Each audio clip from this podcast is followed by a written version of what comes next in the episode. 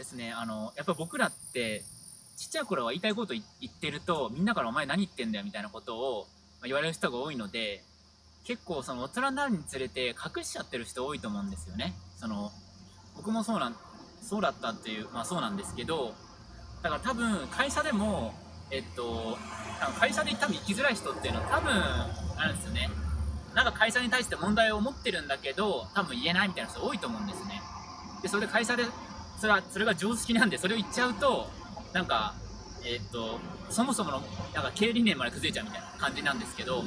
だからまあ僕はだからそこで言うことは別にそこ正正解ではなんですか自分がちょっと困っちゃうと思うんで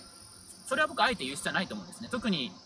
ATH のと行き過ぎちゃうのがですねあの正論なんですけどそれそこで言っちゃいけないだみたいなことを言っちゃいけないっていうか言うとみんなから嫌われるだろうっていう人もいるんですだから場所を見ていってほしいってことですよね。まあ、当たり前、当たり前とは当たり前なんですけれども、なかなか ADHD の人気づけない人が多いんですよね。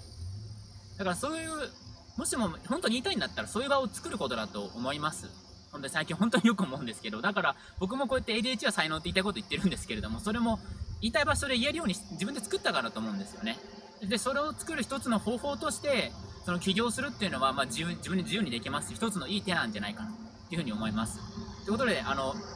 まあ、言いたいことは僕は言った方がいいと思いますけれども、もしも言いたいんだったらそういう場を作りましょうっていうことですね。まあ、今日はそんな感じで、え、ー、と、話を終わりにしたいと思います。ということで、え adhd 企業の専門家の星健でした。